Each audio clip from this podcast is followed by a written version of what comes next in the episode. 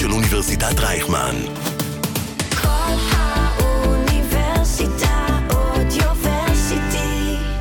שלום לכל המאזינים והמאזינות, כאן איתכם רם בן ישי בפודקאסט ההון סיכון. בפרק של היום אנחנו מארחים את לירן יעקב רוזנפלד, יזם סדרתי של חברות הייטק, שיום אחד החליט לעזוב לקוסטה ריקה. שם הפך ליזם נדל"ן שבימים אלה מקים ומגייס כספים עבור כפר ההייטק בסנטה תרזה, קהילה עם מאות משפחות יזמים שבחרו לחיות את החיים בצורה קצת שונה. נדבר על המסע היזמי שלו בהייטק, על הקמת יוקו וילג' בקוסטה ריקה ועל גיוס כספים. אז קדימה, ג'ינגל ומתחילים. הון סיכון, הון סיכון. מאחורי הקלעים של עולם ההשקעות בסטארט-אפים.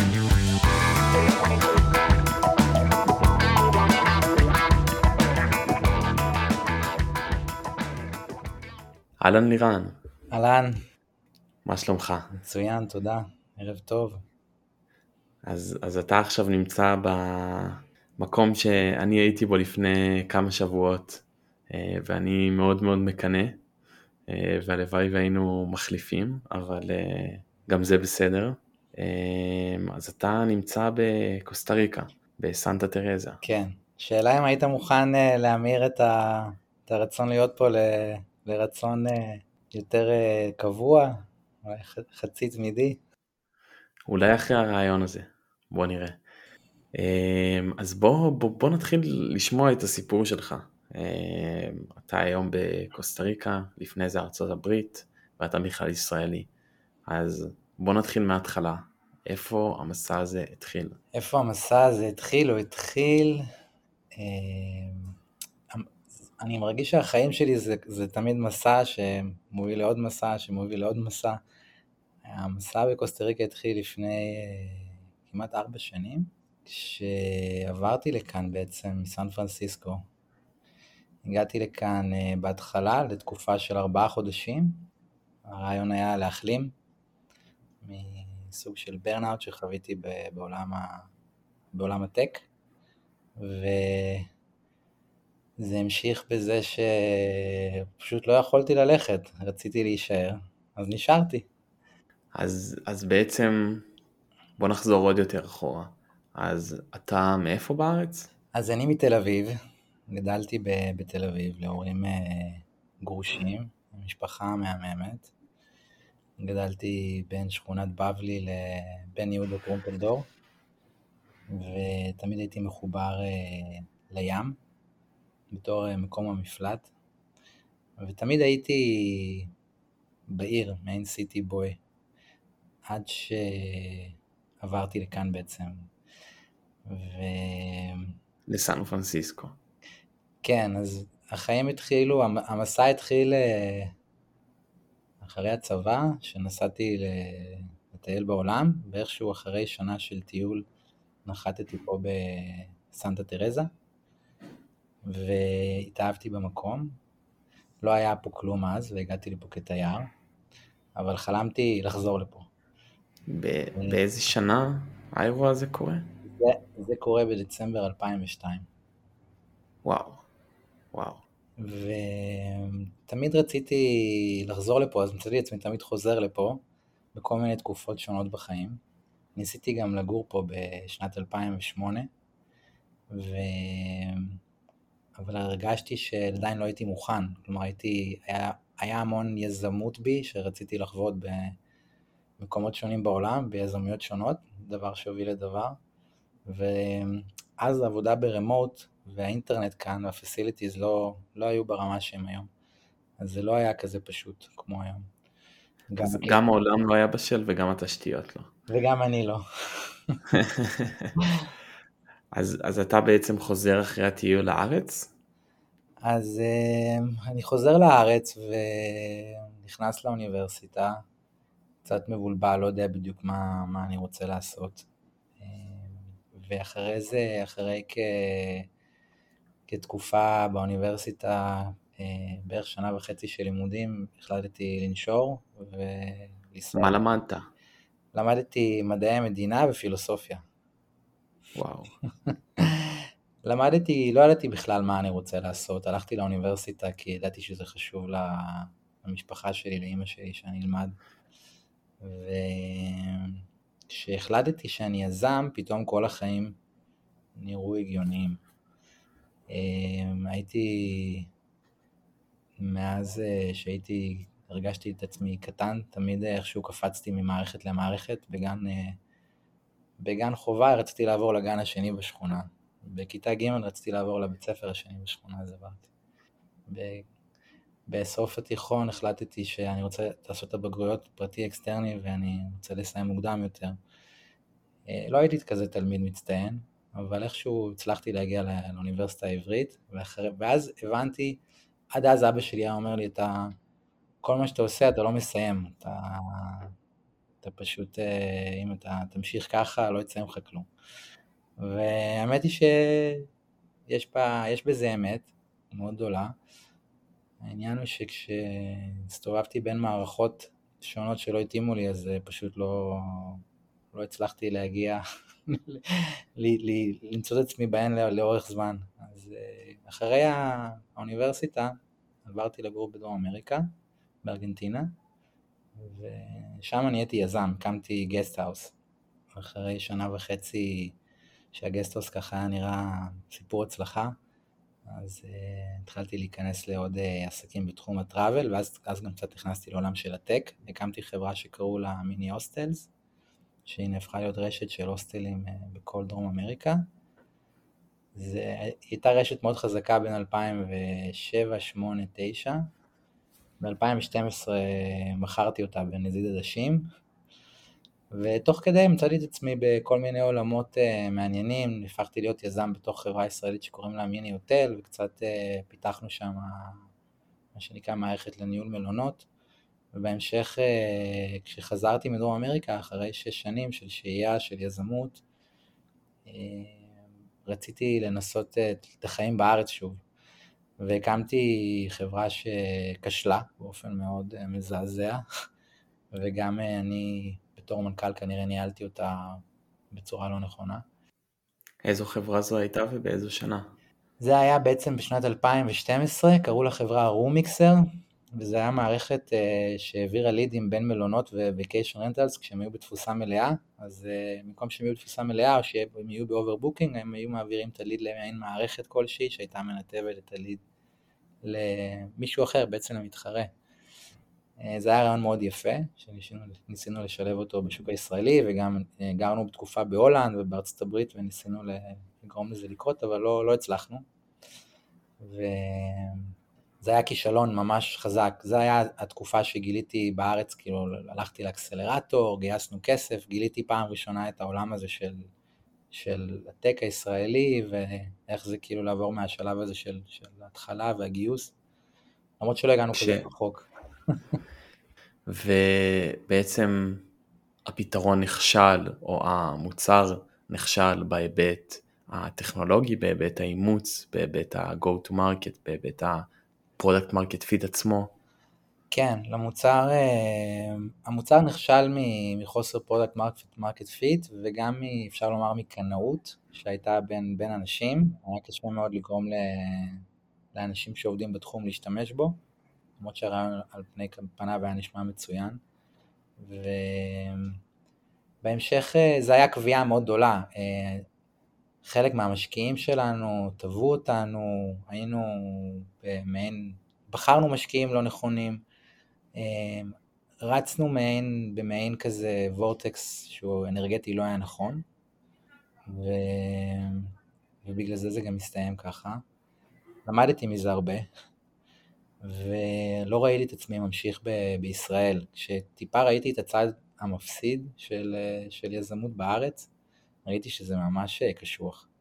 אתה מספר על בעצם משקיעים, אה, בוא, בוא ניכנס לזה קצת, אז בחרת את המשקיעים הלא נכונים ו, ובסוף אתה מכניס עוד פרטנרים לעסק, אה, איך, איך זה נראה בפועל, על מה לא הסתכלת בזמנו, שהיום אתה יודע להסתכל עליו בבחירת המשקיעים? קודם כל לעבוד עם אנשים אה, שאתה רואה שהם בריאים, שהם קודם כל בריאים בנפשם ובריאים בטובם ובכוונותיהם, לראות שעובדים עם אנשים שיש להם נשמה טובה, שהם אה, לא רק אה, רודפים אחרי הכסף. דבר שלא קל למצוא בעולם ההשקעות, אבל הוא בהחלט קיים. אחרי זה החלטתי לעבור לארצות הברית לתקופה גם של כמה חודשים, כמו שהתחלתי בקוסטה ריקה. ופגשתי חבר מארגנטינה שאמר לי, אתה יודע, בזכות היזמיות שלך מכרת חברה, אה, זכית בכל מיני פרסים, היית בעיתונים, זה, אתה יכול להשיג את הוויזה ואפילו הגרין קארד של ה-Achievers, מה שנקרא Outstanding, ונכנסתי לת, לתהליך הזה מופלא לחלוטין שקיים כזה דבר, ואמרו לי, כן, אתה יכול לקבל גרין קארד. ונכנסתי לתהליך הזה ונתקעתי בארצות הברית כמה חודשים בהמתנה, והעורך דין עשה עבודה מזעזעת. אה, פתאום התחלתי לקרוא ולהבין שהגירה בארצות הברית זה סיפור מזעזע, ושאני עמוק בסיפור הזה.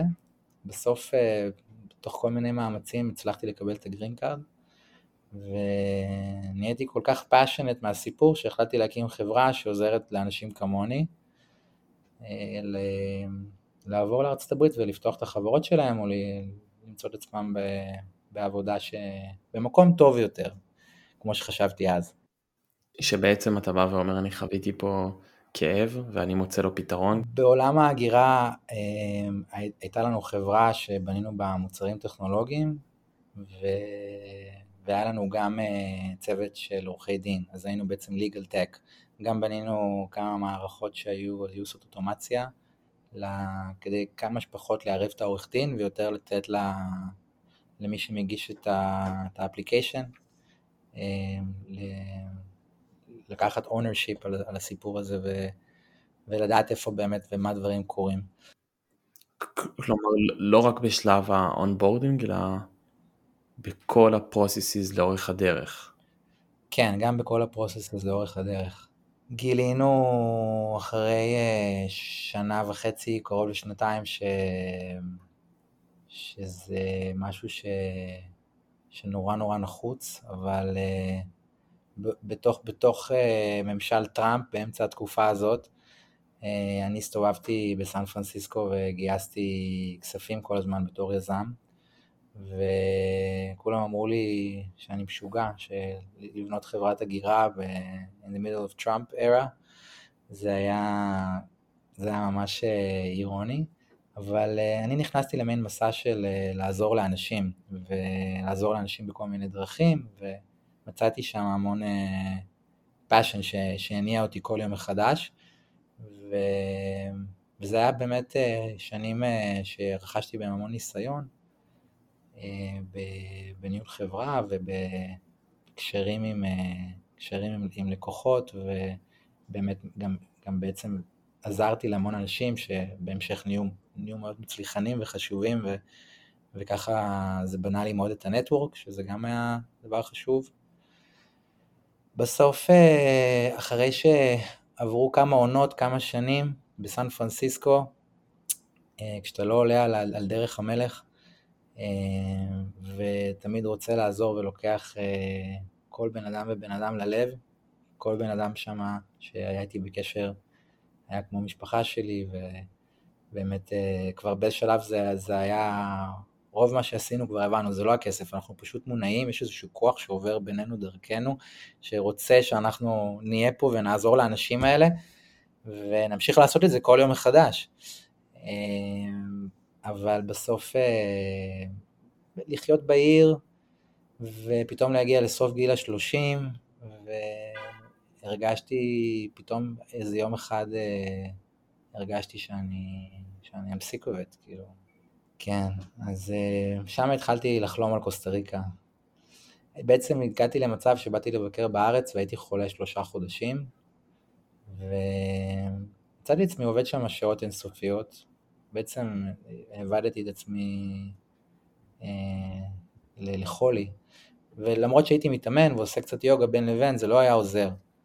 לא, היה, לא הייתה לי אפשרות אה, להביא את עצמי לבריאות, כי פשוט הרגשתי, התחלתי להרגיש חנוק. וקרו עוד כל מיני דברים בדרך, והגעתי לכאן, שכרנו דירה לארבעה חודשים, ו... מה זה שכרנו? אתה הגעת לבד? הגעתי עם בת זוג, שהייתי איתה שש שנים, והיא לא המשיכה איתי פה, היא אחרי כמה, פחות משנה החליטה שהיא לא רוצה להישאר פה, ואני החלטתי שאני כן רוצה להישאר פה, שזה אגב סיפור טיפוסי בין הרבה גברים ונשים ישראלים ש... שעברו לפה, שבדרך כלל הגבר ככה רוצה והבת זוג לא בטוחה או לא מתאים, לפעמים זה גם ההפך. אה, ו... והחלטנו, החלטנו בעצם, אני החלטתי להישאר והיא החליטה ללכת והחלטנו להיפרד. עברתי פה תקופה מזעזעת אה, עם עצמי, אבל תוך כדי נבנו דברים מדהימים, ובעצם הסיפור התחיל בזה שאני אה, הגעתי לכאן כמה חודשים לפני שהתחיל קוביד. כשהסטארט-אפ השארת אותו מאחור? עוד, עוד לא, הגעתי לפה עם הסטארט-אפ. בעצם מה שקרה זה שהגעתי לפה עם הבת זוג שלי לשעבר, עם הסטארט-אפ, ואמרנו, אה, אנחנו עובדים פה משלט רחוק. בין ארצות הברית לקוסטה ריקה הייתה לנו תקופה אה, שהעברנו את החברה לפולין. אגב, החברה עד היום בפולין, ונותנת שירותים מדהימים ליזמים ומהגרים בתחום ההגירה. אבל אה, אנחנו באנו לכאן, ובהתחלה רק לארבעה חודשים, ונראה מה יהיה, אני לא רציתי לעזוב, היא המשיכה, המשיכה עד היום בפולין, עם המשרד, והמשרד הזה מאוד גדל. כלומר החברה עדיין מובלת על ידה כן. וקיימת, כן. אה, היא מתבססת על כספי משקיעים או שהיום היא... החברה נהפכה להיות, נהפכה להיות חברה אה, קטנה שנותנת שירותים לגאליים בתחום ההגירה, בעצם בונה קייסים ועושה את כל השירותי, שירותי אדוויזורי, אה, והם בעצם עושים עבודה של, של משרד עורכי דין, אה, רק שהעורכי דין שלהם הם נמצאים בארצות הברית, אבל הם עושים את כל העבודה בפולין. בפולין יש אנשים מדהימים שיודעים להיכנס לפרטים, וכשמדובר בעבודות סיזיפיות אז הם מעולים בזה. אה, מצאנו שם איזשהו, בפולין איזשהו, באמת בפולין מדהימה בשביל לפתוח אה, חברת טק או, או חברה שנותנת שירותים. אה, יש שם, יש שם מתכנתים טובים, יש שם אנשים שאוהבים לעבוד, יש תרבות עבודה מאוד גבוהה. ו... והכל מאוד כזה קליל.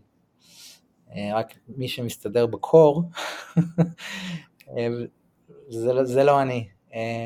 אז היה, היה פרק שם ואנחנו באנו לכאן, החברה כבר עבדה משם, התחלנו לסחור אנשים, אני התחלתי לסחור אנשים מסביבי ולהביא אותם לעבוד אצלי בבית, ואז וואו. אמרתי, טוב, כאילו, אני חייב משרד.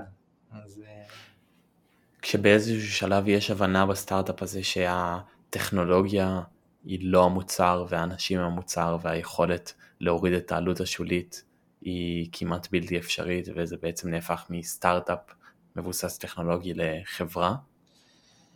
כן, מה, מה שקרה לנו בחברה, קוראים לה פאסטרייט, אה, בעצם היא, היא הייתה חברת legal tech והיא נשארה רק legal, זה מה שבעצם קרה לה, היא נהפכה להיות service only, אה, no tech. כשמה מה קורה בעצם כשאתם מקבלים את ההחלטה אה, שזה הטרנזישן שאליו אתם עוברים, כי זה ויתור על חלום של, אתה יודע, אה, גדילה אקספוננציאלית ו-IPO ו-Exit וכל החלומות הגדולים של סטארט-אפיסטים. כשאני עברתי לקוסטה ריקה, הייתה לי הרגשה כזאת שאפשר לחיות חיים טובים, לא צריך הרבה, ו... ו... משהו טוב כבר יקרה מכוח הנסיבות, ופה הנסיבות הן אחרות לחלוטין. אה, ואכן משהו כזה קרה, שעליו עוד מעט נדבר, לא? כן, כן, כן. אה, וואו, זה... מה שקרה זה שנורא רצינו, אני, אני הייתי פה כבר עם אה, כמה עובדים מקומיים, גיליתי שיש פה כוח עבודה אמריקאי, קנדי, יש הרבה זרים מכל העולם ש... שגרים פה ומוכנים לעבוד בשביל פחות, צריכים פה פחות. אין פה את המרדף אה, הקשה אה, של הראט רייס, פה אנחנו יורדים מההר, חוצים את הנהר, עד שאנחנו מגיעים למשרד, לוקח כמה דקות, אה, ואין הרבה זמן לחשוב בדרך, אתה מאופנת, אתה מסתכל על העצים ועל מה שאתה רואה בדרך. אבל אה, לפני שכל הסיפור הזה של יוקו התחיל, אז uh, בעצם היה, אני הייתי פה והיה לי עובדים שמגיעים אליי הביתה, אמרתי, טוב, אני חייב משרד, התחלנו לחפש משרדים, אין משרדים. הכל מלא פה בתיירים, אין משרדים. Uh, אז התחיל רעיון לפתוח co-work. אמרתי, טוב, אני, אני אנסה, טוב, כשאני הגעתי לכאן, את המעט אה, חסכונות ש, שהיו לי, אה, בצירוף אה, עוד הלוואה שלקחתי מהארץ, ש, שחתמו לי ההורים, קניתי פה שטח, ו, והתחלתי לבנות בית קטן, בית שבעצם אני נמצא בו עכשיו. ו... ותוך כדי אמרתי, טוב, אני, אני, אני אמצא איזשהו שותף, אני אעשה את העבודה, ונבנה פה בניין קטן, ויהיה אפשר ללכת לעבוד, ואני אוכל, אני אקח חצי מהבניין לחברת ההגירה שלי, זה היה המחשבה שלה לי אז, ואת השאר נשכיר, וזה יעבוד, כאילו, ויהיה לנו, לנו איפה לעבוד. אבל uh, כשבאתי לבעלים של הבניין, בחור ישראלי, uh, וביקשתי ממנו לשים deposit וללכת לקבל קצת כסף, מה שנקרא purchase option, uh, אז הוא אמר לי, מה אתה הולך לעשות פה? אז אני אמרתי, אנחנו נבנה פה מעין כזה Mindspace כזה, אנחנו נבנה פה כזה co-working. והוא אמר לי, וואו, זה רעיון מצוין, באמת נורא, צריך, נורא צריכים פה את זה. עזוב, בוא נהיה שותפים, אני אתן את, ה, את השטח, אתה תן, אתה תביא את המשקיע, תתפעל ונעשה שותפות. אז אמרתי, בסדר, אוקיי, okay, let's do it. שכרתי שירותיו של ארכיטקט מקומי ופיתחנו במשך חצי שנה את ה-co-work building הזה, שזה הלך להיות ה-co-work building הכי מפואר בסנטה תרזה. והתחיל הפנד... הפנדמיק, התחיל קוביד. לסבתא שלי הייתה יום הולדת 90, אני נסעתי לישראל, וזה היה ב-21 לפברואר 2020, ליום הולדת שלה, ואני זוכר ששמענו ברדיו שהגיעו מה... לא יודע מאיפה הגיעו תיירים עם קוביד לישראל, והבנו שנגמר הסיפור שכל הדבר הזה הולך להתחיל, אז אני מהר רציתי לברוח לקוסטה ריקה, כי אמרתי, טוב, אני רוצה, אני אהיה פה, אני לא רוצה עכשיו להישאר בארץ בשביל זה. ובאמת אה, זה היה, זה היה רעיון טוב. אה, הגעתי לדבר עם בעל הבית, והוא אמר, אה, תשמע, העסקה מבוטלת, קוביד, לא יודעים מה יקרה, העסקה מבוטלת. ובאותו רגע הרעיון של הקורק והשטח הזה נגוז. זה היה ימים מעניינים, כי פעם ראשונה היה לנו זמן לעצור בחיים ולחשוב.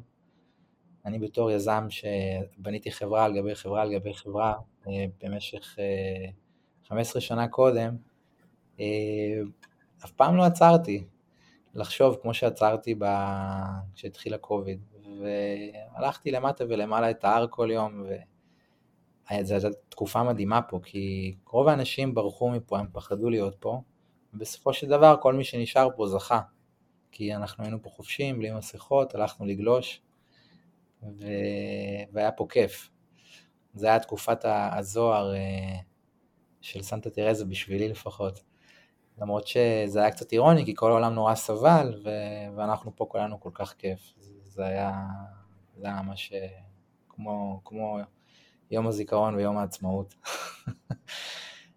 אה, והתחלתי לחשוב מה... הרבה אנשים שאלו אותי, מה, איפה עכשיו שיהיה co-working פה, אז איפה אנשים יגורו?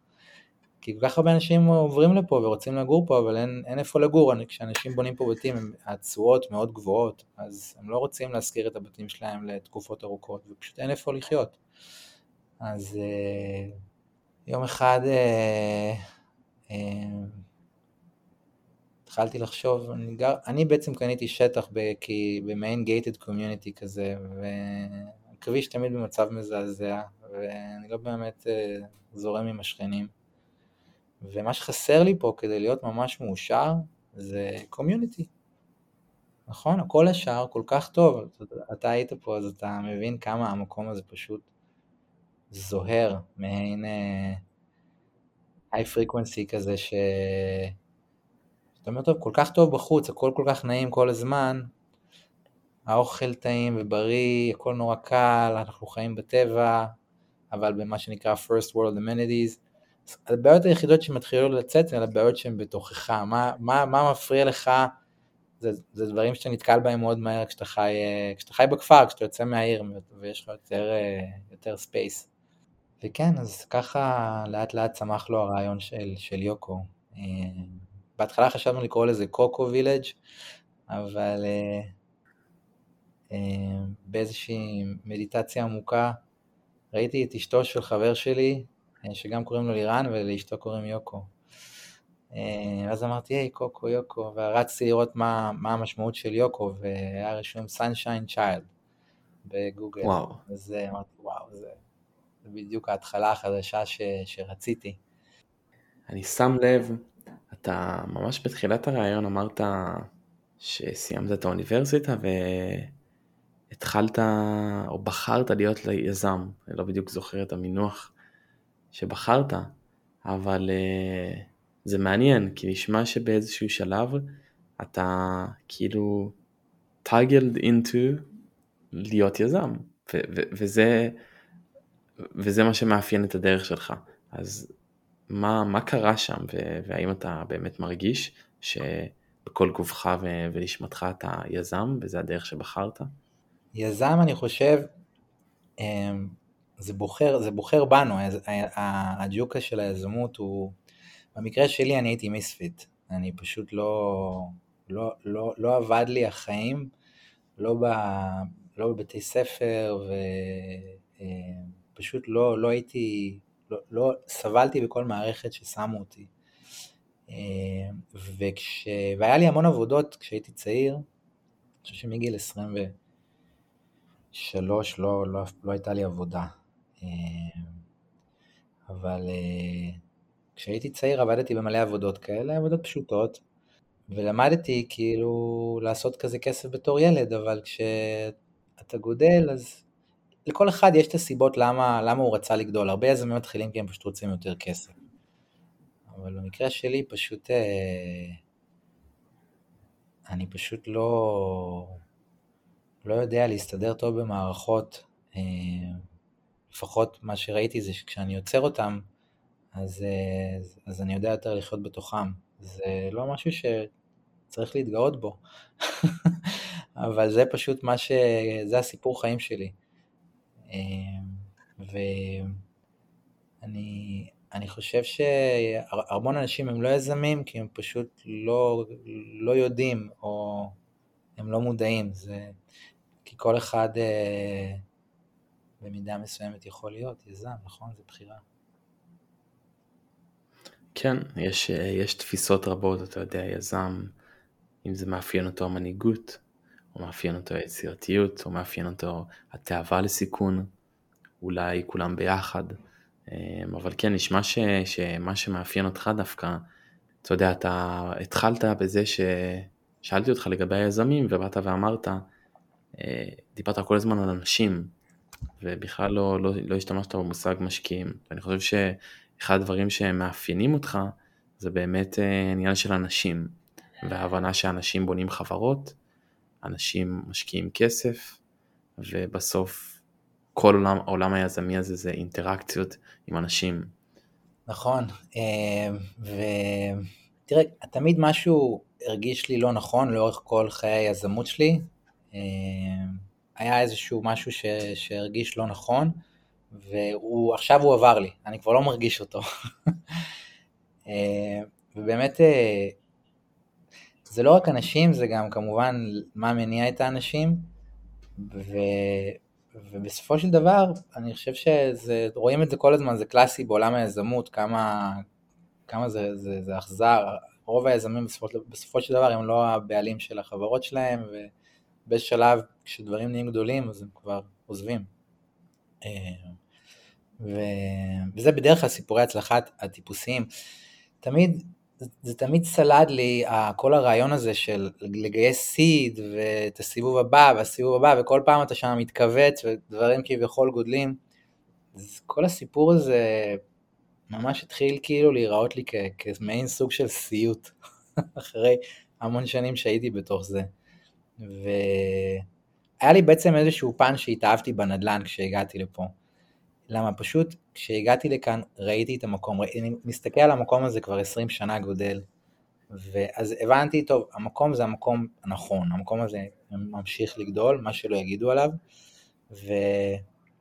וחשוב לי שיהיה לי אנשים טובים שהם, שהם מסביבי. אז כש... כשבניתי את יוקו, וזה קצת, קצת עצוב לי, כי היום אולי זה, זה תמיד ב, יכול להיות בסיכון להשתנות. כי פתאום אתה, פתאום היום אנחנו בעלים של 1,400 דונם, ויש לנו למעלה מ-50 משפחות שהשקיעו, ואנחנו רוצים לרוץ מהר, ופתאום זה נפתח בעוד מקומות. פתאום אתה מוצא את עצמך במשחק שאולי כאילו בהת... בהתחלה כשהתחלת אותו לא, לא חשבת ש... שפתאום הוא יהיה, פתאום עכשיו מדובר על סכומים גדולים יותר, אז צריך ל... פתאום, אוקיי, עכשיו אנחנו מתחילים. לגייס. אה, אפילו קיבלנו term sheet לפני כמה שבועות גדול.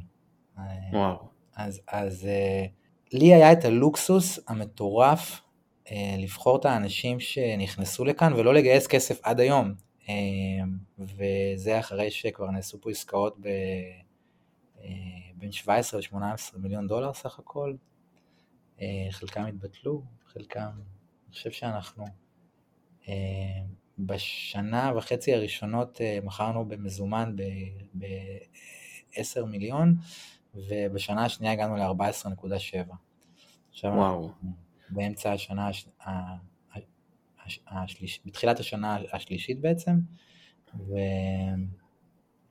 כשמה, בוא, בוא רגע רק, רק למאזינים ש, ש, שנבין במה מדובר, כי לא כל כך ברור מה הדברים שלך, אז אנחנו מדברים פה על אה, כפר עם מאות אה, אה, וילות, אה, יחידות, איך, איך, איך שלא תקרא, אה, במיקום שהוא חצי גן עדן, אה, עם נוף לים, על סנטה תרזה, אה, כשהמטרה זה לקנות, לבנות קהילה, אה, שזה שוב בא מהכאב שלך, אה, וזה משהו גדול שכבר אה, אה, גם מערב כספים של אחרים, אה, והוא לא רק ב structure של deal by deal שהתחלת איתו בהתחלה, אז בוא רגע נרחיב על מה, מה זה הכפר, מה ה vision, מה אתה בא לבנות שם. לפני מה זה הכפר, אני רק רוצה להגיד שלמה למה הכפר, ולמה זה בעצם היה כל מה, ש, כל מה שאמרנו עד עכשיו, זה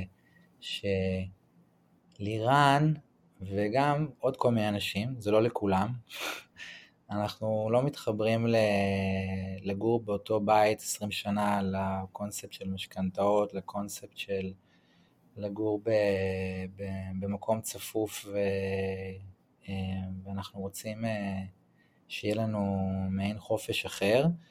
אה, אנחנו רוצים להיות אנשי מש- משפחה ואנחנו רוצים לגדל ילדים. אנחנו לא רוצים שהילדים יהיו באותן מערכות בית ספר שאנחנו לא התחברנו אליהם, אנחנו לא רוצים ל... וגם לגור באותו מקום כל החיים, אנחנו רוצים שיהיה לנו את החופש לגור בכמה מקומות, אם אנחנו רוצים בין אם זה במהלך השנה או בין אם זה במהלך השנים. אה, בין אם זה בית ראשון או בית שני, אנחנו, ו, ו, ומתוך ה- הרצון של החופש הזה של, של, של חיי משפחה, שהם לא כובלים אותך, שאתה יכול להמשיך להיות יצירתי ולחיות את המד המקסימום, לא יודע אם הדבר הזה באמת קיים, אבל זה, ה vision הוא להיות בקהילה שמאפשרת את זה. התחלנו בסנטה תרזה לבנות אה, כפר אה, ש, שיש בו אה, שלוש, סך הכל 308 חלקות, ו, והוא כנראה עם הזמן יהפוך להיות אה, אה, בין 300 ל-400 אה, בתים, אה, אבל הרעיון של ה membership בכפר הזה זה שהוא, שאתה תוכל להיות חבר בקהילה שהיא גם אונליין וגם גם במציאות שלך, קהילה שאתה מתחבר אליה, שאתה, שהיא של אנשים שרוצים בעצם את אותו הדבר, להמשיך את חייהם הפרודוקטיביים, אבל לחיות יותר קרוב לטבע, אה, להיות אה, בגישה למערכות של wellness וגם medical וגם education, אה, שהם קצת alternative אפשר לומר מהמיינסטרים. והיום יש 51 משפחות שהצטרפו לחזון הזה. פה בסנטה תרזה, וגם יש היום כפר בהולנד שנפתח, יוקו וילג', אה, ושם כבר יש אה, חמישה, חמישה משקיעים ראשונים. שם הם כן משקיעים, כי שם פתחנו קרן ומשקיעים בקרן. תראה, יש, יש סיפור מעניין איך כל, כל הסיפור הזה התחיל, כי אני לא הייתי יזם נדל"ן, אה, בעצם הייתי יזם בעולם של, של ה tech, אבל למדתי שם המון marketing ו sales ו product, ו... תקשורת וגיוס כספים. וגם גיוס כספים, למדתי לדבר את השפה של ההשקעות. אה, פה בסנטה תרזה זה לא פייר, כי יש לי קצת, קצת head start כאילו על מה שהיזמים המקומיים עושים. ויש לי הרבה מה לומר על זה, אבל אה, כן, כדי, כדי ככה, כדי לסגור את הפינה על משקיעים, אנשים, ביוקו אנחנו קוראים להם, אנחנו קוראים להם חברים. כדי להיות חבר אתה כן, אתה צריך לקנות חלקת אדמה ואתה יכול לבנות עליה בית. אחרי זה הבית אה, מנוהל על ידינו או על ידי מי שתרצה, אתה יכול אה, בחלקות מסוימות לבנות כמה בתים. אה, הרעיון הוא שיהיה לך גם השקעה, אבל גם אתה חלק מקהילה. והקהילתיות הזאת היא, היא ממש חשובה, והיה לנו, היום ביוקר אם אתה נכנס, אתה צריך כאילו למלא שאלון מאוד ארוך, כי קיבלנו עשרות אלפי פניות, ובאמת אי אפשר, אנחנו רוצים להכיר אנשים לעומק, אז הרעיון שלנו הוא תמיד אה, לוודא שאנשים שמגיעים יאהבו את השכנים שלהם, אה, ושיהיה להם כיף, יש, יש לנו סיכוי ל, ליצור את זה. אז, אז בעצם איזה, איזה אנשים אנחנו נראה אה, בכפר הזה בעוד כמה שנים? אנשים שעובדים מרחוק בהייטק, אנשים שנמצאים בסנטה תרזה רק כמה חודשים בשנה, רווקים, זוגות, משפחות? אתה תראה את כולם, יש, אה, יש קצת מהכל, בעיקר משפחות, ובדרך כלל יש איזשהו יזם במשפחה או יזמת, ויש מהכל. כיום אה, אנחנו מתוך ה-51, יש, יש 12 רופאים או PhDs, ספרתי, יש חצי מהם מארצות הברית וקנדה והחצי השני באמת מכל העולם, יש גם שלושה ישראלים. וכן, ובהולנד עכשיו אנחנו, חושב שאנחנו נראה יותר קהל של הולנד וגרמניה וגם ישראל.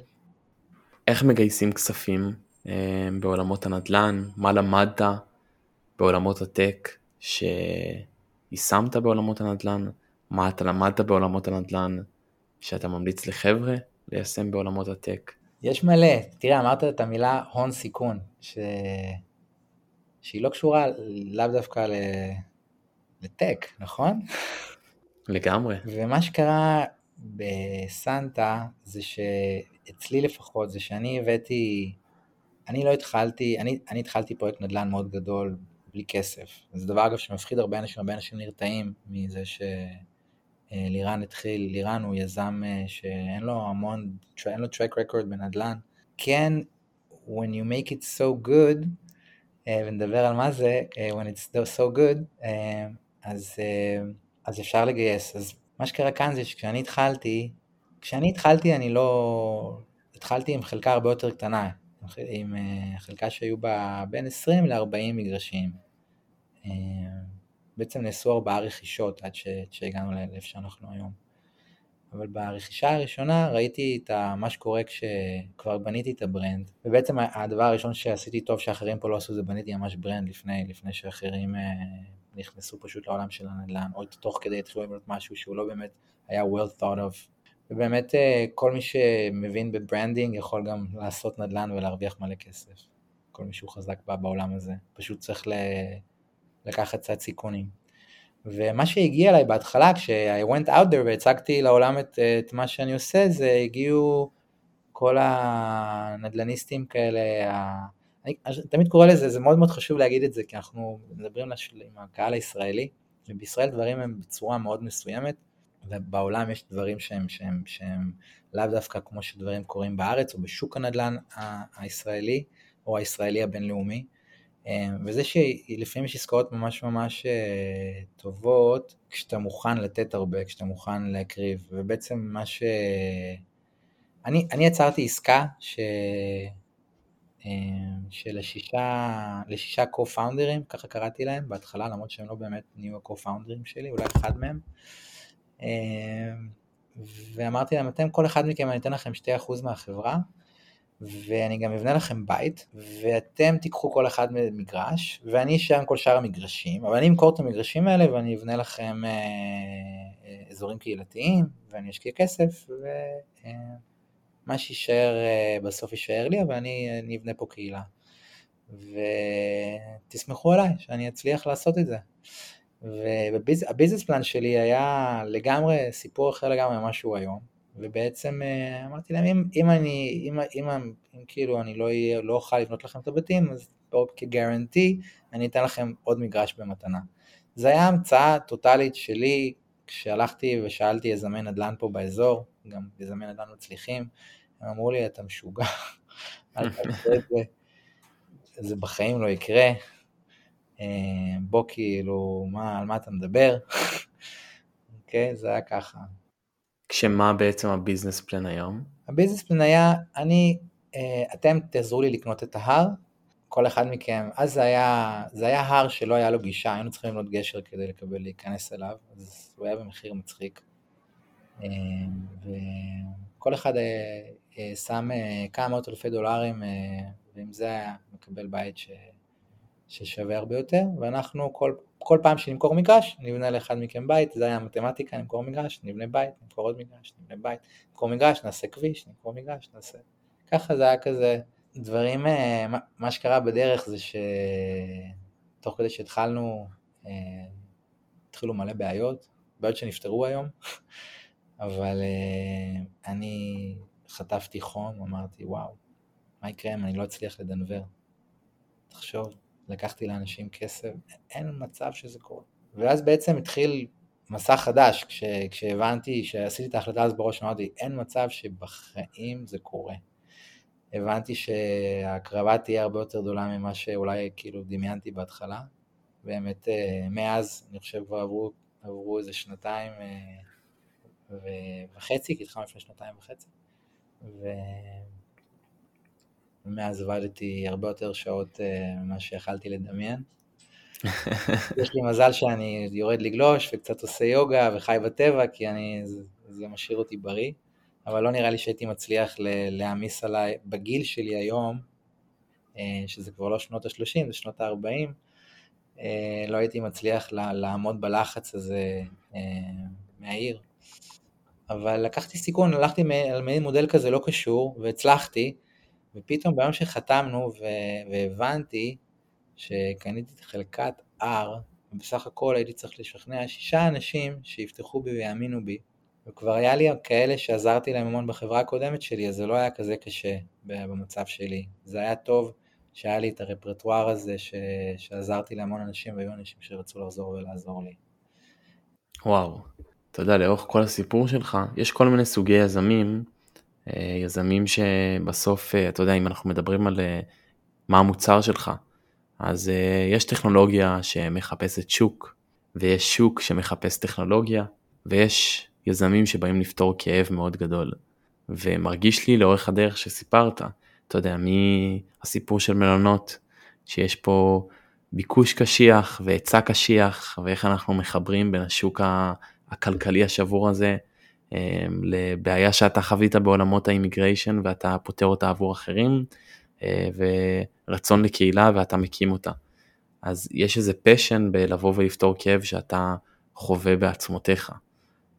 אתה חושב שזה הדרייב שמשם אתה בעצם מקבל את, ה, את הכוח וזה הייחודיות שלך בעולם היזמי? אני חושב שזה נחמד להם, יהיה לי נחמד אם ימתקו אותי ככה, אבל אני, לא, אני לא יודע מה באמת מניע אותי, אתה יודע, force of creation, אה, אני תמיד אומר, שאומרים אומרים, אומרים על people שהם driven, אז תשאל את עצמך, כאילו, who, who's driving? אבל אולי, אולי זה זה, אני יודע שככה לפחות זה מתחיל, אה, אבל אולי כאילו יזמות זה דרך חיים לחלקנו, אנחנו we never give up, we're always doing it, זה, זה הבאג שיש לנו בראש, אה, זה הדרך חיים שבחרנו, we get a kick out of it, אנחנו גם סובלים מזה בטירוף ומקריבים הרבה דברים בדרך, אבל בסופו של דבר, לפחות בשבילי, it's all about fulfillment, הגשמה עצמית. כן. אז, אז אה, יזמים, ש... יזמים, משקיעים ששומעים אותנו, מעבר לקוסטה ריקה אה, ובניית אה, חברות גדולות, אה, זה דבר ש... שהולך ביחד? זה יכול ללכת ביחד? תראה, אה, ברגע שמישהו מגיע לכאן והוא מתחיל לעבוד מכאן, והוא באמת חי חיים בריאים וב state of mind טוב, אפשר לעשות מכאן הכל. אה, מה שאנחנו עושים זה אנחנו בונים קהילה של יזמים, אנחנו בעצם בונים את ה-facilities כדי שהיזמים יבואו לכאן ויהיה להם את ה-facilities לעבוד מכאן ברמה גבוהה יותר. אה, ומה שקורה ב... אתה יודע, המון, המון אנשים באו וניסו את זה, ניסו, הם באו לכאן ו...